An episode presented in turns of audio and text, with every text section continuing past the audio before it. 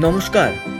আপনি শুনছেন lockdown diaries episode two পরের এপিসোডগুলোর নোটিফিকেশন পেতে আমাদের চ্যানেল সাবস্ক্রাইব করুন।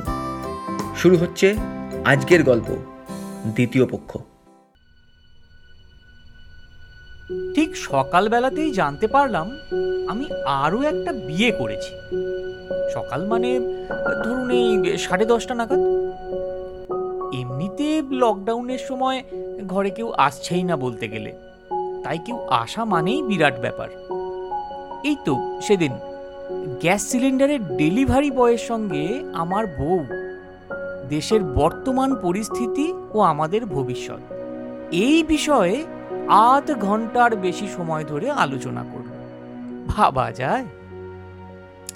তো যাই হোক, যা বলছিলাম তখন। আজ সকাল সাড়ে দশটা নাগাদ দরজায় ধাক্কা। তো বউই গিয়ে দরজা খুলল। আমি তখন সবে শার্লক সিরিজটা শেষ করে ঘরে বসে একটা পরশুরাম শুরু করেছিলাম। হঠাৎ শুনতে পেলাম আমার বউয়ের প্রবল উত্তেজিত গলা। এ কি? এসব কি বলছেন আপনি? আপনার হাজবেন্ড এখানে থাকে? কি নাম তার? ঠিকই বলছি। আগে ওকে বেরোতে বলুন। টাকা পাঠায়নি কতদিন? কি কষ্টে যে আমি আর আমার মেয়ে দিন কাটাচ্ছি তাও আবার এই লকডাউনের মাঝে সে শুধু আমিই জানি। বাবা কোথায়? আমার বাবাকে একটু রেখে দাও না। এই রে এ এসব কি? কে হাসবেন্ড হ্যাঁ আমি? এ কোন গেরোয় পড়লাম রে বাবা? হয়তো আমার বুকের মধ্যে ড্রাম বাজতে লাগল। ওদিকে বউ ডবল গলা চড়িয়ে বলল ইয়ার কি পেয়েছেন নাকি? যা হোক তাই বললেই হলো। এই ঘরে আপনার বর থাকে? দেখুন ভালোয় ভালোয় চলে যান নইলে কিন্তু আমি পুলিশ ডাকবো। হ্যাঁ ডাকুন না ডাকুন নইলে আমিই ডাকবো পুলিশ। তুমি তোমার প্রথম পক্ষের কাছে থাকো না বাবা আমি কি বারণ করেছি? কিন্তু আমাকেও যখন বিয়েটা করেছ আর একটা বাচ্চাও যখন আছে তখন তখন খরচ খরচাগুলো কে দেবে শুনি? আমি ঘরের ভিতর থেকে কম্পিত হৃদয়ে কথোপকথন শুনছি। এ তো মহা বিপদ। প্রমাণ করব কি করে যে আমি বিয়ে করিনি? যাই হোক ঘরে তো আর বসে থাকা যায় না। আমি মাস্কটা ভালো করে পরে নিয়ে বেরিয়ে পড়লাম। আমাকে দেখে বউ বলল এই দেখো না কি বলছে। এই ঘরে নাকি ওর হাজবেন্ড থাকে। মানে তুমি নাকি ওর বর। মেয়েটির মুখে ওড়না জড়ানো। সঙ্গে একটি বছর সাতেকের বাচ্চা। আমাকে দেখে বলে উঠল হ্যাঁ হ্যাঁ হ্যাঁ হ্যাঁ এই তো এই তো আমার বর। কি গো সত্যি করে বলো তুমি নাকি আমাকে চিনতেই পারছ না? অ্যাঁ? তোমার তোমার সোমলতাকে চিনতে পারছ না? এই এই- এই- এই তোমার বেটিকেও চিনতে পারছ না? ও বাবা আমাদের চিনতে পারছ না? বউয়ের মুখ দেখেই বোঝা যাচ্ছে, ভিতরে বিশ্বাস আর অবিশ্বাসের সাংঘাতিক দ্বন্দ্ব চলছে। আমি পড়লাম মহা মুশকিলে। কি যে করি এখন? বউ আমার দিকে তাকিয়েই আছে। চোখে টলটল করছে জল। না, আর কিছু করার নেই। আমি মাস্কটা খুলেই ফেললাম। করোনা হয় হোক, আগে বউ না আগে প্রাণ। আমি গলা চড়িয়ে বললাম এই যে এবার ভালো করে আমায় দেখুন তো দেখে বলুন আমি কি আপনার বর? ইস না না না ইনি নয় আমার বরের এমন বিচ্ছিরি গোঁফ নেই। যাক বাবা বাঁচা গেল। গোফের জন্য এ যাত্রায় দ্বিতীয় বিয়ে থেকে বেঁচে গেলাম। এদিকে বউও ফর্মে ফিরে এসেছে। কি? বলেছিলাম তো আমার ঘরে আপনার বর নেই। যা তার ঘরে গিয়ে বর বর করছে। যাও যাও মানে মানে বিদেয় হও এবার। হ্যাঁ চলে তো যাবই। জানেন তো একবারই আমাকে দূর থেকে দেখিয়ে দিয়েছিল বাড়িটা। আমি ফুল করছি না, সেই ইচ্ছা করে আমাকে ফুল বাড়িটা দেখিয়ে দিয়েছিল কে কে জানে।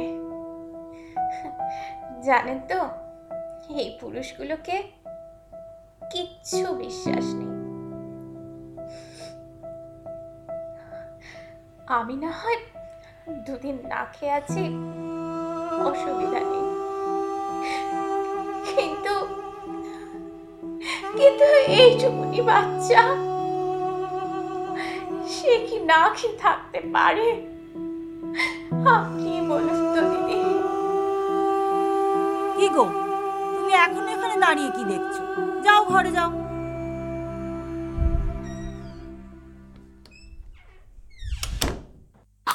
ঘরে এসে একটা সিগারেট ধরিয়ে আবার বইটা খুলে বসলাম। বসলাম বটে কিন্তু এক পাতাও পড়তে পাচ্ছি না। খানিকক্ষণ পরে বউ এলো এ ঘরে আমার পাশে বসে বলল বাবা ভয় পাইয়ে দিয়েছিল?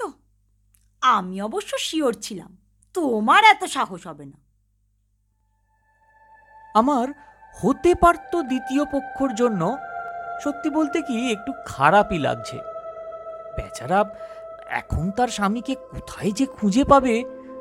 আর বাচ্চাটা, বাচ্চাটাও তো না খেয়ে আছে। বউকে বললাম, ওর স্বামীকে আদৌ খুঁজে পাবে কিনা কে জানে? খারাপ লাগছে, জানো? ধরো সত্যি যদি টাকা পয়সা না থাকে? সে আমিও ভেবেছি। বাচ্চা আছে একটা তার আর কি দোষ? দিয়েছি দু হাজার টাকা। অন্তত খেতে পাবে কটা দিন। আর তোমার মতোই কেউ তো এই কীর্তিটা করেছে না? একটা কথা ঠিকই বলেছে মেয়েটা পুরুষদের কিচ্ছু বিশ্বাস নেই। এই রে এর পরের একটা ঘণ্টা আমারই গুণকীর্তন চলবে বলে মনে হচ্ছে। আমি প্রসঙ্গ পরিবর্তনের জন্য পেটে হাত বোলাতে বোলাতে বললাম, এই জানো তো, এই পরশুরাম কি বলে গেছেন? বৈদিক ঋষি থেকে ফ্রয়েডপন্থী পর্যন্ত সকলেই হয়তো একটা ভুল করেছেন। আগে কাম, না আগে ক্ষুধা। পাচন রসই আদি রস নয় তো? থাক, অনেক হয়েছে। তুমি বসে বসে গুলতানি মারো, আমাকে তো রান্নাটা করতে হবে, আমি যাই। ফ্রিজে একটু মাংস আছে। আজ তাহলে বরং বিরিয়ানি করি, কি বলো?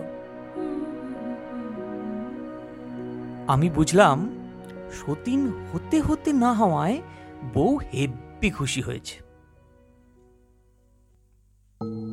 পুনশ্চ, এই বিকেলবেলায় খবর পাওয়া গেল যে ওই মহিলা এই লকডাউনের সুযোগে আমাদের এ পাড়ায় আরও অন্তত তিনটে বাড়িতে গিয়ে ওই একই নাটক করে কিছু কিছু টাকা হাতিয়েছে।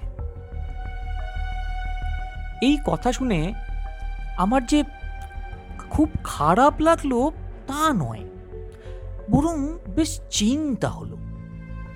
চিন্তা হলো এই রকম আরও লোকের জন্য, যাদের হয়তো সত্যি সমস্ত উপার্জনের রাস্তা বন্ধ করে দিয়েছে এই লকডাউন জানি না জানি না তারা কি করে এই পুরো যুদ্ধটা জিতে উঠবে। যাকে এদিকে বউকে বলায় সেই খবরটা সে ডুকরে উঠল। সে কি গো? আমায় এভাবে পুরো মুরগি বানিয়ে দিল? তাহলে বুঝলে তো শুধু পুরুষদের নয় মেয়েদেরও কিচ্ছু বিশ্বাস নেই। দু হাজার টাকার শোকে আমার কাতর বউ আর কোনো উত্তর দিল না।